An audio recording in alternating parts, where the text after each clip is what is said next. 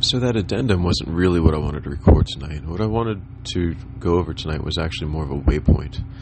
And the waypoint is just this following the feeling into the future. And one of the most recent developments with following the feeling into the future was that I'm becoming aware that change needs to happen on a fundamental level.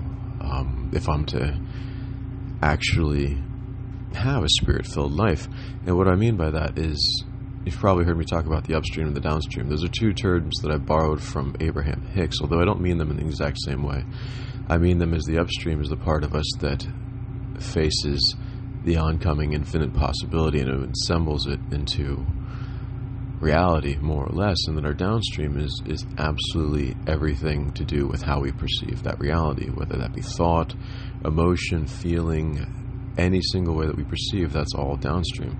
But the more I try to follow this feeling to the future, basically like create my future from future to present, the more I realize, or the more I get the sensation that um, the way I live is bass backwards for producing this goal. That the way I live is good for for producing an achievable goal or an expected goal.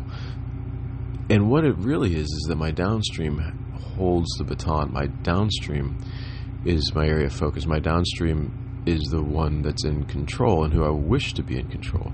But if I if control remains with the downstream, then I'm going to have a predictable future. I'll probably end up working on boats till I retire with marginal success in some form of uh, spiritual or eclectic activity and become a sort of hybrid between the two. I could clearly see that as my future, almost like a Rolodex. When I turn and look upstream, I can see possibilities, almost like a Rolodex, like all of the instant moments are follow one after the other in a series of events going on forever. It's just how I see it, um, and I have seen it, and I see it like that. It's strange, like each moment is in, is a is a cross section of time, like time itself is a cross section um, going into the future, or, or or that you can flip through and read like like cards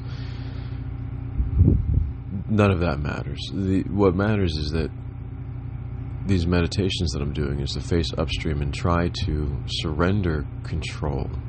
Use allow the downstream to surrender control, just completely surrender control with my 3D self, and allow the upstream to have control. And I'm not saying this well, and I know I'm not saying this well because it's just a new process. It's one that originated a little while ago. I talked about that Joe Dispenza book, Becoming Supernatural, and that's really been a gold mine and a treasure trove with organizing my thoughts about this.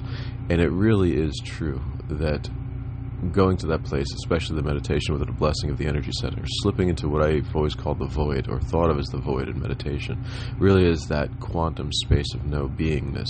And then allowing the feeling that I'm following into the future to enter me completely.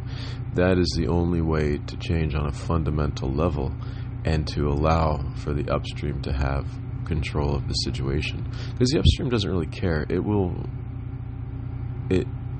I don't know. I, I don't know enough about it to actually speak of it with authority. So I'll just say what I wish to say right now with this waypoint, which is just following a feeling to the future, creating from the future backwards, absolutely begins with entering the void or the, the quantum place of nothingness, as Dispenza calls it, filling that space with the feeling that that future representation will create, and then allowing that feeling to become dominant, I guess, to infuse itself, to become part of my being.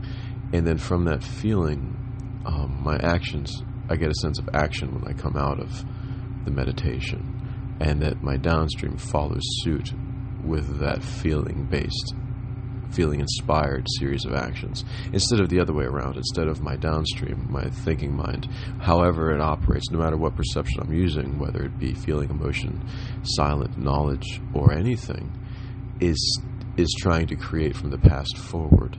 And I do have the visceral sensation that it's just turtles all the way down, that it's so much nothing, that it won't, that it's not satisfactory to completing the task. Basically, all I'm doing is rearranging blocks on a table, making different words out of them. But it's the same blocks. And the fact that I can rearrange them to make a different word doesn't mean I've actually changed anything. That's the visceral sensation that I have with this new process and this new waypoint and this new meditation.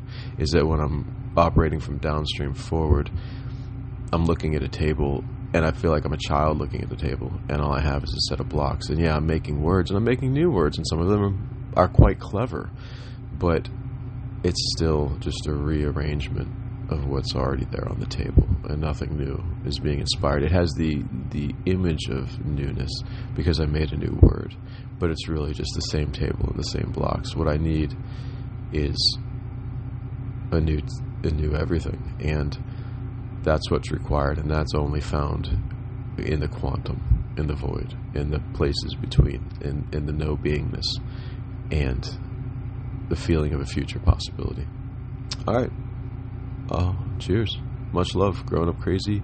Waypoint number, what are we on? Four now? Waypoint number four. All right. Ciao.